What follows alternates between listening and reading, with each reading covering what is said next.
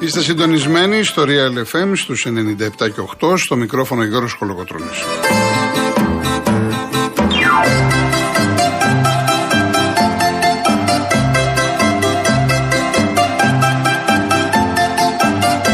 Τηλέφωνο επικοινωνίας 211-200-8200. Επαναλαμβάνω 211-200-8200. Κυρία Ειρήνη Κούρτη είναι και σήμερα στο τηλεφωνικό κέντρο. Ο κύριος Γιάννης Καραγευρέκης στη ρύθμιση του ήχου.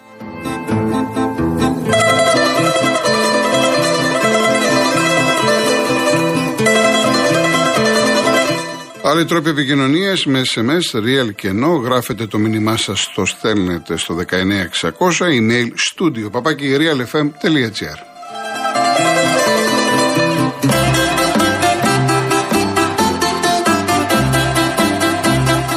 Κυρίες Δεσποινίδες και κύριοι, καλό σας μεσημέρι μετά απουσία μια ημέρας λόγω της χθεσινής απεργίας. Απεργία που κατά τη γνώμη μου, όσον αφορά βέβαια το συνάφι μου, θα πρέπει να γίνεται είτε μία μέρα πριν είτε μία μέρα μετά για να καλύπτονται τα όσα γίνονται την ημέρα της απεργίας. Κλείνω την παρένθεση. Πάμε στα δικά μας τα ποδοσφαιρικά όπου ολοκληρώνεται σήμερα η 12η αγωνιστική. Ξεκίνησε την Τρίτη με τον αγώνα του Άρη με τη Λαμία που κέρδισε ο Άρης άνετα έβαλε 5 γκολ. Συνεχίστηκε εχθέ με τις νίκες του Παναθηναϊκού, της ΑΕΚ του Ολυμπιακού και του Ατρομήτου και ολοκληρώνεται σήμερα με δύο παιχνίδια.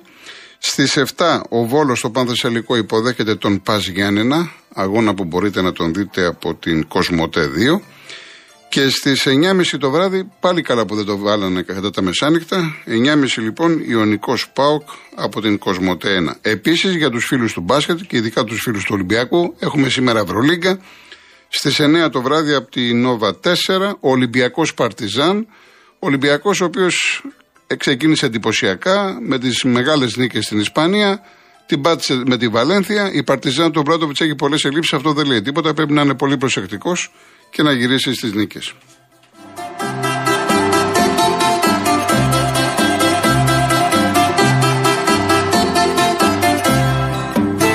Πριν προχωρήσουμε στην ε, καθιερωμένη πλέον ανάλυσή μας, βέβαια εντάξει, χθες σαν Κυριακή ήταν, έτσι, καταλαβαίνετε.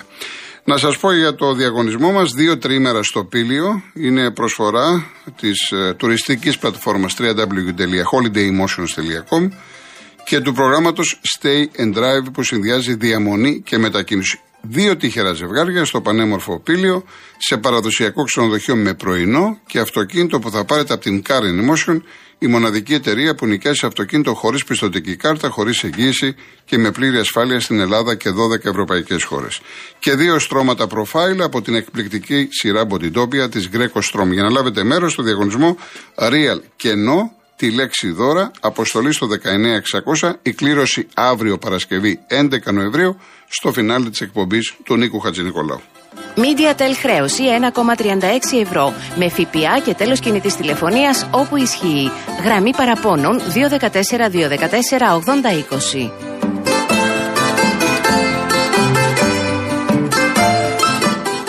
Να πάμε στο, στα παιχνίδια μας τα χθεσινά. Να πω ότι το πρώτο μήνυμα ήρθε από τον Χόρχε που λέει για το πανό χθες στη Λιβαδιά.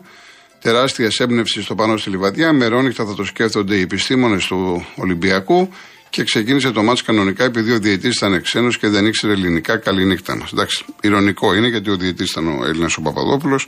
Ε, το πήρε χαμπάρι, έτσι, ο διαιτητής. Ήταν η λέξη εμετικό, δεν μπορεί να αποδώσει αυτό που διαβάσαμε. Δεν χρειάζεται να το σχολιάσω παραπάνω. Α μην χαλάμε την εκπομπή και ας μην τρώμε θέματα από το ποδόσφαιρο. Ελπίζω τέτοιο πανό να μην ξαναδούμε σε ελληνικό γήπεδο. Αυτό έχω να πω μόνο.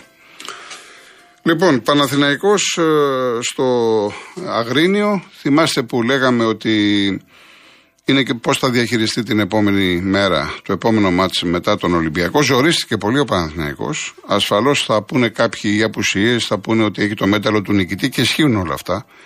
Ισχύει ότι ο Παναθηναϊκός έχει το μέταλλο του, του νικητή, δείχνει χαρακτήρα, κάνει πρωταθλητισμό, πάει να πάρει το πρωτάθλημα. Ισχύει για τον Αϊτόρ και τον Παλάσιος.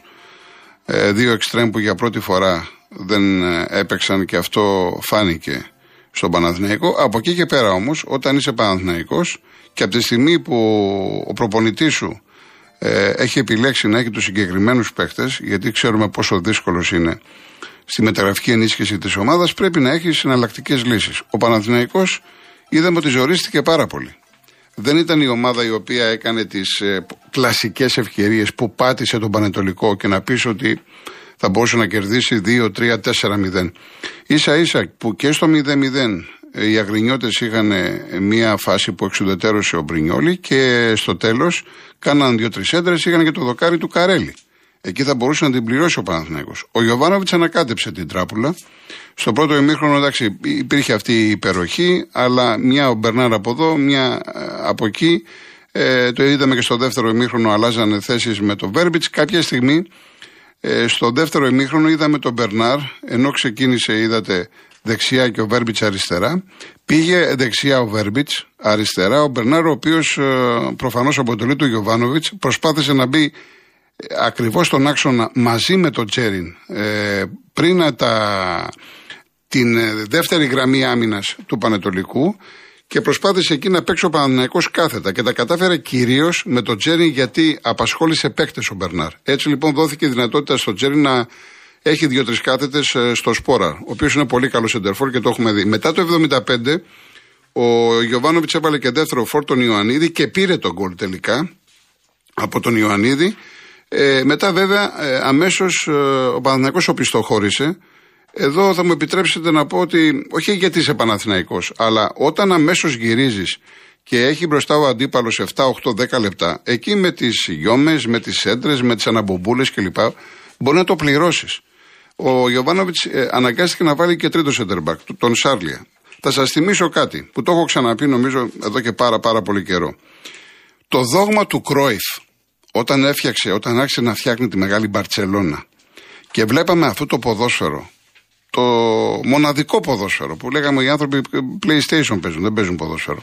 Δεν το έκανε για να ε, αρχίσει η Μπαρτσελώνα να βάζει 2, 3, 5, 18 γκολ. Το έβαζε για να μην δέχεται επιθέσεις από τους αντιπάλους, για να κρατάει την μπάλα. Όταν λοιπόν είσαι σε αυτό το επίπεδο ενός Παναθηναϊκού, ενός Ολυμπιακού, δεν μπορείς και δεν πρέπει να αφήνεις τον αντίπαλο, τον μικρό θεωρητικά αντίπαλο να κάνει παιχνίδι και να μπαίνει μέσα στην περιοχή ή να του επιτρέπεις να σεντράρει. Πρέπει να κρατάς την μπάλα. Τουλάχιστον ο Παναθναϊκό δεν κράτησε μπάλα όπως έπρεπε. Ο πιστοχώρησε πολύ και αυτό πήγε να την πατήσει, πήγε να το πληρώσει. Γιατί το έχουμε δει και από άλλες ομάδες και σε άλλα παιχνίδια. Μου έκανε πολύ μεγάλη εντύπωση, το καταλαβαίνουμε ότι κάνεις πονταλτισμό, το καταλαβαίνουμε ότι πάνω απ' όλα θες το τρίποντο, αλλά δεν πρέπει να γυρίζεις τόσο πίσω αμέσως μετά το 0-1.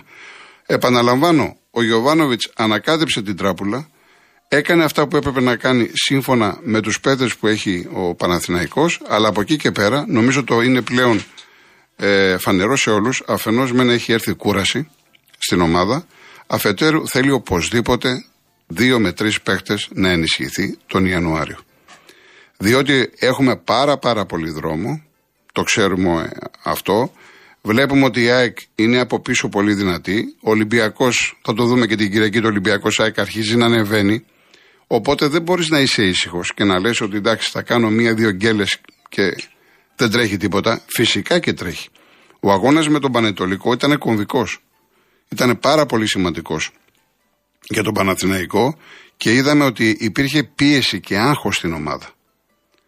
Και ο Γιωβάνοβιτς πολύ σωστά έλεγε και πριν και στο ημίχρονο τους είπε και το, και το τόνισε και στις δηλώσεις ότι πάνω απ' όλα πρέπει να έχουμε υπομονή. Ξέρει τους παίχτες, ξέρει την ομάδα. Και σαν παλιός ποδοσφαιριστής και ήταν και πολύ καλός και σημερινός προπονητής καταλαβαίνει ότι ένας παίκτης ο οποίος δεν έχει καθαρό μυαλό και αρχίζει και πιέζεται από την αναγκαιότητα να σκοράρουμε να πάρουμε τον αγώνα, αυτό μπορεί να δημιουργήσει εσωτερικά θέματα μέσα στην ομάδα. Μη σας πω ότι όσο δεν μπαίνει τον γκολ και από την πίεση και από το άγχος και όλοι μαζί άντε να πάνε να το βάλουμε, μήπως το φά στο τέλος. Ο Γιωβάνοβιτ είναι πολύ σοβαρός, είναι πολύ οργανωτικός, είναι ήρεμος, είναι ένας προπονητής ο οποίος σαφώς έχει βάλει τη σφραγίδα του σε αυτό το Παναθηναϊκό, αλλά από εκεί και πέρα δεν είναι και ο μάγος, δεν είναι ο Θεός. Πρέπει οπωσδήποτε να πάρει παίχτε. Διαφορετικά ο Παναθηναϊκός, βέβαια θα δούμε τώρα την, ε, τελειώνει το πρωτάθλημα την Κυριακή, γιατί έχουμε Μουντιάλ. Έτσι, 13 του μηνός τελειώνει το πρωτάθλημα, 20 ε, αρχίζει το Μουντιάλ. Εκεί λοιπόν οι ομάδες όλες θα κάνουν μήνυ προετοιμασία. Α πούμε, ο Ολυμπιακός θα πάει Κύπρο, ο Ισπανία, ο Παναθηναϊκός θα πάει στην Κύπρο, σε ένα μέρος κοντά στην Πάφο. Εκεί κάποια στιγμή θα βρεθεί και ο Πάοκ. Ενδεχομένως να γίνει στην Κύπρο φιλικό ανάμεσα στον Παναθηναϊκό και τον Πάοκ. Μπορεί, γιατί τα λέω αυτά, διότι μπορεί να δούμε άλλες ομάδες να επιστρέφουν. Ναι, με να έχουν ξεκουραστεί, που σαφώς θα έχουν ξεκουραστεί, αλλά δεν ξέρουμε πώς θα παρουσιαστούν. Και εδώ είναι ένα ερώτημα που θα το δούμε, θα το συζητήσουμε, έχουμε μέρες, κατά πόσο αυτή η διακοπή θα ωφελήσει τη ομάδα και ποιες ομάδες θα ωφελήσει. Αλλά αυτό δεν είναι του παρόντος. Να πάμε στο πρώτο μας διαφημιστικό και αμέσως μετά επιστρέφουμε με τα άλλα παιχνίδια. Πριν συνεχίσουμε με τα τσάκια του Ολυμπιακού, να σας πω για το Pace από την Κοσμοτέ. Τη νέα εφαρμογή που σας επιτρέπει να κάνετε καθημερινές αγορές, να καλύπτετε λογαριασμούς, να μοιράζετε αυτόματα τα έξοδα με την παρέα σας και να στέλνετε χρήματα σε όποιον θέλετε μέσω chat. Όλα αυτά με τον πιο εύκολο, γρήγορο και ασφαλή τρόπο που παίζει και χωρίς χρέωση. Παίζει από την Κοσμοτέ. Είναι εδώ και είναι για όλους. Κάποιοι πάντως ρε παιδιά είσαστε άρρωστοι με τη διαιτησία και με τα πέναλτι. Έχω πάρει 10 μηνύματα για το πέναλτι του Παναθηναϊκού, του Αποστολάκη, της ΣΑΚ. δηλαδή δεν σας απασχολεί τίποτα άλλο. Πραγματικά μου κάνει πολύ μεγάλη εντύπωση. Λοιπόν, η ΑΕΚ η οποία καθάρισε πολύ γρήγορα, μια ΑΕΚ η οποία ναι μεν δεν παίζει αυτό το ποδόσφαιρο και με τον Αστέρα και με τον Όφη, αυτό που λέμε πατημένο τον γκάζι, φουλένταση, αλλά έχει όμως το ρυθμό της, πέτυχε τα γκολ της, έχασε ευκαιρίες, ε, ήταν καλύτερη στο πρώτο ημίχρονο. Ε, μια ΑΕΚ που έχει λύσεις και μια ΑΕΚ η οποία ε, μην ξεχνάμε ότι αντιμετωπίζει και αντιμετώπισε και αντιμετωπίζει αρκετά προβλήματα. Και η ΑΕΚ είναι κουρασμένη. Ο Αραούχο είδατε μπήκε αλλαγή. Ε, και τώρα σφίγγει τα δόντια, θέλει και αυτός να ξεκουραστεί. Είναι και το ντέρμπι με τον Ολυμπιακό. Ε, ο Βίντα, ο οποίος κλήθηκε στην ε, εθνική ομάδα, θα είναι στο Μουντιάλ. Ε, ο Σιμάνσκι δεν έπαιξε, ε, ο οποίος έχει ίως και κάνει αγώνα δρόμου. Εγώ θέλω να σταθώ στο Τσούμπερ, διότι πραγματικά έκανε κάτι το οποίο δεν ξέρω αν στους 10 ποδοσφαιριστές αν θα το έκαναν. Ε, δεν ξέρω το ποσοστό. Πιστεύω οι περισσότεροι δεν θα το έκαναν. Ο Τσούμπερ θα μπορούσε να πάει στο Μουντιάλ με την εθνική ομάδα της Ελβετίας. Είχε μιλήσει και με τον προπονητή του. Ε, είχε ενημερώσει ότι υπάρχει πρόβλημα στους κοιλιακού. Από πέρυσι είναι αυτό το πρόβλημα και αυτό ενδεχομένως να είναι μια εξήγηση γιατί το παιδί αυτό έπεσε η, απόδο, η απόδοσή του. Πήρε λοιπόν την απόφαση να μην πάει στο Μουντιάλ, να υποβληθεί σε χειρουργική επέμβαση, μάλλον έκανε χειρουργική επέμβαση σήμερα, έτσι ώστε να επανέλθει στην ενεργό δράση κανονικά με την ομάδα του την ΑΕΚ. Είναι κάτι που τιμά τον ίδιο, είναι κάτι που τιμά την ΑΕΚ, είναι κάτι που τιμά και την Εθνική Ελβετίας. Μπράβο του.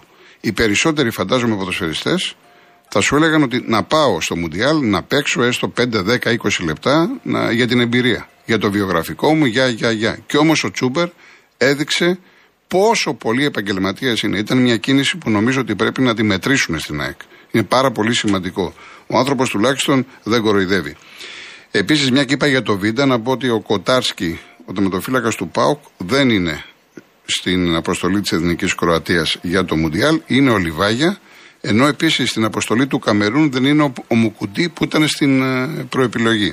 Το Καμερούν από Ελλάδα έχει πάρει το Γκούντε, έχει πάρει του Άρη τον Ενκουλού και, και, και άλλον έναν ε, τον Επασί του Όφη. Τον τερματοφύλακα του Όφη, τον Επασί. Η ΑΕΚ λοιπόν ε, τώρα το μυαλό της είναι στο ντέρμπι με τον Ολυμπιακό. Θα τα πούμε αύριο. Θα τα πούμε αύριο. Βλέπω και μηνύματα για το κλίμα. Για το πέναλτι που με ρωτάτε, για μένα δεν υπάρχει πέναλτι. Εν το πρώτο, το οποίο είναι ο Μεγιάδο με τον Άμραμπατ. Ε, να πούμε για χιλιοστή φορά ότι επαφή δεν σημαίνει πέναλτι. Επαφές γίνονται. Υπάρχει επαφή, φυσικά υπάρχει επαφή. Και με το σώμα και με το πόδι. Το αριστερό πόδι του Μεγιάδο. Μην μου στέλνετε μηνύματα, τα είδα. Αλλά ε, ο Άμραμπατ, κατά την προσωπική μου εκτίμηση, πέφτει λες και το χτύπησε ηλεκτρικό ρεύμα. Αυτή είναι η άποψή μου. Έτσι. Λοιπόν, ε, από εκεί και πέρα είναι θέμα των διαιτητών, τα βάλανε κάτω και τα, και τα είδαν. Όπως ακριβώς είναι θέμα διαιτητών, ερμηνείας τους, που δεν δόθηκε το πέναλτι στο χέρι του Αποστολάκη. Εδώ δεν έχει σημασία τι θα πω εγώ. Γιατί έχουμε δει πολλούς διαιτητές αλλιώς να ερμηνεύουν ο ένας στη μία φάση και αλλιώς ο άλλος. Και επίσης να πω το εξής.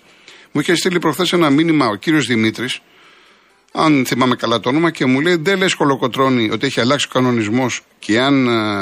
Ε, τώρα το θυμήθηκα. Και αν ένας παίκτης αρχίσει να τραβάει τον αντίπαλο ε, απ' έξω την περιοχή και συνεχίσει μέσα στην περιοχή ότι δίνεται πέναλτι, φυσικά το έχουμε πει πάρα πολλές φορές. Αλλά αυτό δεν σημαίνει ότι όλοι οι διαιτητές θα σφυρίξουν το ίδιο. Και σας παραπέμπω να δείτε, στο, ε, ε, ε, κοιτάξτε στο κομπιούτερ σας, στο κινητό σας, στο Λεβαδιακό Σπάουκ. Εκεί που η Λιβαδιά έχει ισοφαρίσει και στην τελευταία φάση πάει να γίνει να βάλει γκολ ο Λεβαδιακός και ανατρέπει ο Ζήφκοβιτς ένα παίκτη του Λεβαδιακού, δεν θυμάμαι ποιον. Ξεκινάει απ' έξω και η παράβαση συνεχίζεται στη γραμμή και μέσα. Και όμως ο διαιτητής έδωσε φάουλ. Ενώ θα μπορούσε να δώσει πέναλτι. Ένας άλλος διαιτητής θα έδινε πέναλτι. Ένας άλλος διαιτητής έδωσε φάουλ. Άρα τι να σας πω εγώ για το χέρι του Αποστολάκη.